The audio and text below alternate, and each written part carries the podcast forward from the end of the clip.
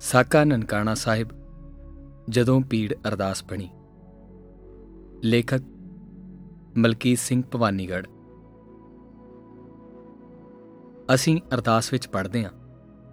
ਸ਼੍ਰੀ ਨਨਕਾਣਾ ਸਾਹਿਬ ਅਤੇ ਹੋਰ ਗੁਰਦੁਆਰਿਆਂ ਗੁਰਧਾਮਾਂ ਦੇ, ਜਿਨ੍ਹਾਂ ਤੋਂ ਪੰਥ ਨੂੰ ਵਿਛੋੜਿਆ ਗਿਆ ਹੈ, ਉਹਨਾਂ ਦੇ ਖੁੱਲੇ ਦਰਸ਼ਨ ਦੇਦਾਰ ਅਤੇ ਸੇਵਾ ਸੰਭਾਲ ਦਾ ਦਾਨ ਪਿਆਰੇ ਖਾਲਸਾ ਜੀ ਨੂੰ ਬਖਸ਼ੋ।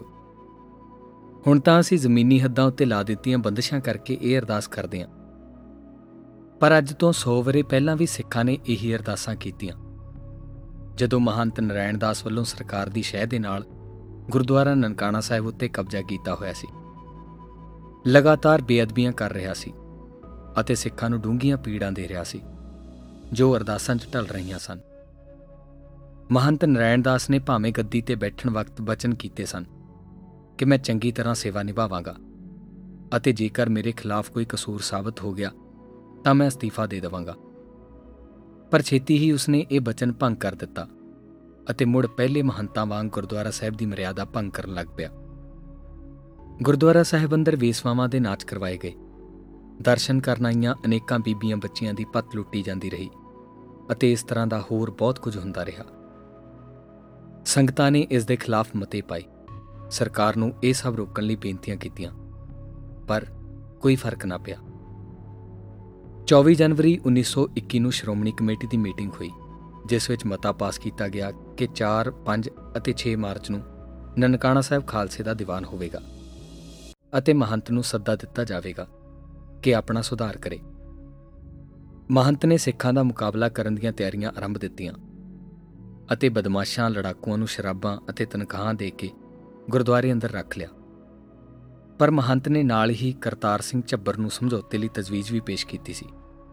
ਜਿਸ ਉੱਤੇ ਸ਼੍ਰੋਮਣੀ ਕਮੇਟੀ ਨੇ ਸਮਝੌਤੇ ਲਈ ਇੱਕ ਕਮੇਟੀ ਬਣਾਈ ਅਤੇ ਮਹੰਤ ਨਾਲ ਕਈ ਮੁਲਾਕਾਤਾਂ ਕਰਨ ਦਾ ਯਤਨ ਕੀਤਾ। ਪਰ ਉਹ ਕਿਤੇ ਵੀ ਨਾ ਪਹੁੰਚਿਆ। ਅਕਾਲੀ ਆਗੂਆਂ ਨੂੰ ਮਹੰਤ ਦੇ ਇਰਾਦਿਆਂ ਦੀ ਸੂਹ ਮਿਲ ਗਈ ਅਤੇ ਉਹਨਾਂ ਨੇ ਯਤਨ ਰੰਭੇ ਕਿ ਕੋਈ ਵੀ ਜਥਾ ਨਨਕਾਣਾ ਸਾਹਿਬ ਮਾਰਚ ਦੇ ਦੀਵਾਨ ਤੋਂ ਪਹਿਲਾਂ ਨਾ ਪਹੁੰਚੇ। ਕਰਤਾਰ ਸਿੰਘ ਚੱਬਰ ਹੁਰਾਂ ਨੇ ਆਪਣੇ ਜਥੇ ਅਤੇ ਭਾਈ ਲਛਮਣ ਸਿੰਘ ਧਾਰੋਵਾਲ ਅਤੇ ਬੂਟਾ ਸਿੰਘ ਲੈਲਪੁਰ ਨਾਲ ਵਿਚਾਰ ਵਟਾਂਦਰਾ ਕਰਕੇ ਸਹਿਮਤੀ ਬਣਾਈ ਕਿ ਸਾਨੂੰ ਨਿਯਤ ਤਰੀਕ ਤੋਂ ਪਹਿਲਾਂ ਪਹੁੰਚਣਾ ਚਾਹੀਦਾ ਹੈ ਅਤੇ ਗੁਰਦੁਆਰਾ ਸਾਹਿਬ ਉਤੋਂ ਮਹੰਤ ਦੇ ਕਬਜ਼ੇ ਨੂੰ ਛੁਡਾਉਣਾ ਚਾਹੀਦਾ ਹੈ।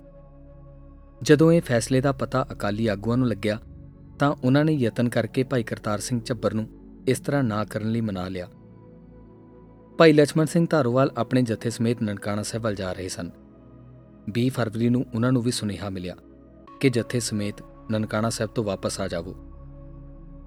ਕੁਝ ਇਤਿਹਾਸਕਾਰਾਂ ਅਨੁਸਾਰ ਹੁਕਮ ਮੰਨ ਲਿਆ ਗਿਆ ਸੀ, ਪਰ ਜਥੇ ਵਿੱਚੋਂ ਇਹ ਕਹਿਣ ਉੱਤੇ ਕਿ ਕੋਈ ਝਗੜਾ ਨਹੀਂ ਕਰਾਂਗੇ ਅਤੇ ਦਰਸ਼ਨ ਕਰਕੇ ਵਾਪਸ ਚਲੇ ਜਾਵਾਂਗੇ। ਭਾਈ ਲక్ష్మణ ਸਿੰਘ ਨੇ ਇਸ ਗੱਲ ਨੂੰ ਸਹਿਮਤੀ ਦੇ ਦਿੱਤੀ ਸੀ।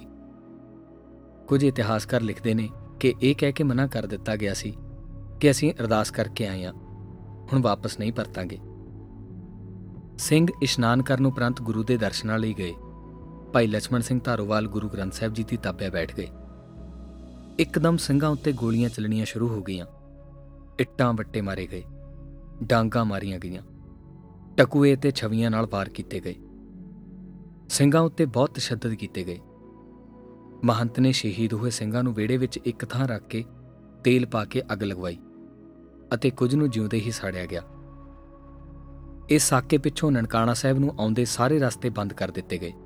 ਅਤੇ ਸਰਕਾਰ ਦੁਆਰਾ ਮਹੰਤ ਨੂੰ ਗ੍ਰਿਫਤਾਰ ਕਰ ਲਿਆ ਗਿਆ। ਗੁਰਦੁਆਰਾ ਸਾਹਿਬ ਉੱਤੇ ਸਰਕਾਰ ਨੇ ਕਬਜ਼ਾ ਕਰਕੇ ਗੁਰਦੁਆਰਾ ਸਾਹਿਬ ਨੂੰ ਜਿੰਦਰੇ ਮਾਰ ਦਿੱਤੇ।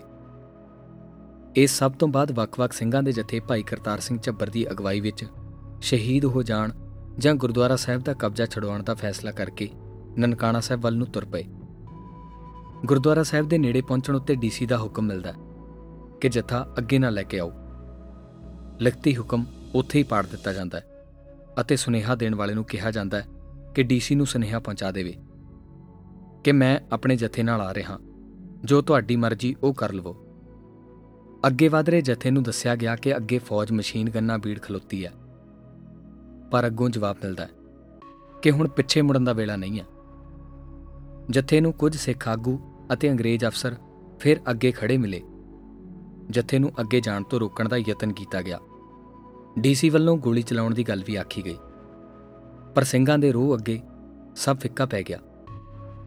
ਬਹੁਤ ਸਵਾਲ ਜਵਾਬ ਵੀ ਹੋਏ। ਚਾਬੀਆਂ ਲਈ ਸਵੇਰ ਤੱਕ ਉਡੀਕਣ ਦੀ ਗੱਲ ਵੀ ਕਹੀ ਗਈ। ਪਰ ਸਭ ਮਿੱਟੀ ਹੁੰਦਾ ਗਿਆ ਅਤੇ ਅੰਤ ਅੰਗਰੇਜ਼ ਸਰਕਾਰ ਨੂੰ ਸਿੰਘਾਂ ਨੂੰ ਚਾਬੀਆਂ ਦੇਣੀਆਂ ਹੀ ਪਈਆਂ।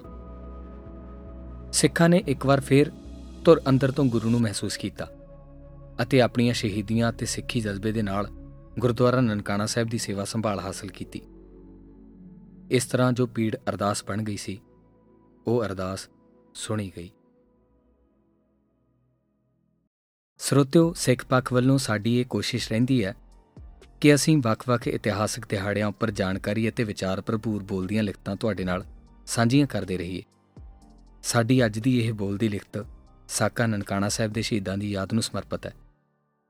ਜੇਕਰ ਤੁਸੀਂ ਅਜਈਆਂ ਹੋਰ ਬੋਲਦੀਆਂ ਲਿਖਤਾਂ ਸੁਣਨਾ ਚਾਹੁੰਦੇ ਹੋ, ਤਾਂ ਸਿੱਖ ਪੱਖ ਦੇ ਵਿਜਾਲ ਮੰਚ ਭਾਵ ਵੈਬਸਾਈਟ sikhpakh.com ਰਾਹੀਂ ਸੁਣ ਸਕਦੇ ਹੋ। ਸਿੱਖ ਪੱਖ ਦੀਆਂ ਬੋਲਦੀਆਂ ਲਿਖਤਾਂ ਹੁਣ ਐਪਲ ਪੋਡਕਾਸਟ ਗੂਗਲ ਪੋਡਕਾਸਟ ਅਤੇ ਸਪੋਟੀਫਾਈ ਰਾਹੀਂ ਵੀ ਸੁਣੀਆਂ ਜਾ ਸਕਦੀਆਂ ਨੇ। ਵਾਹਿਗੁਰੂ ਜੀ ਕਾ ਖਾਲਸਾ, ਵਾਹਿਗੁਰੂ ਜੀ ਕੀ ਫਤਿਹ।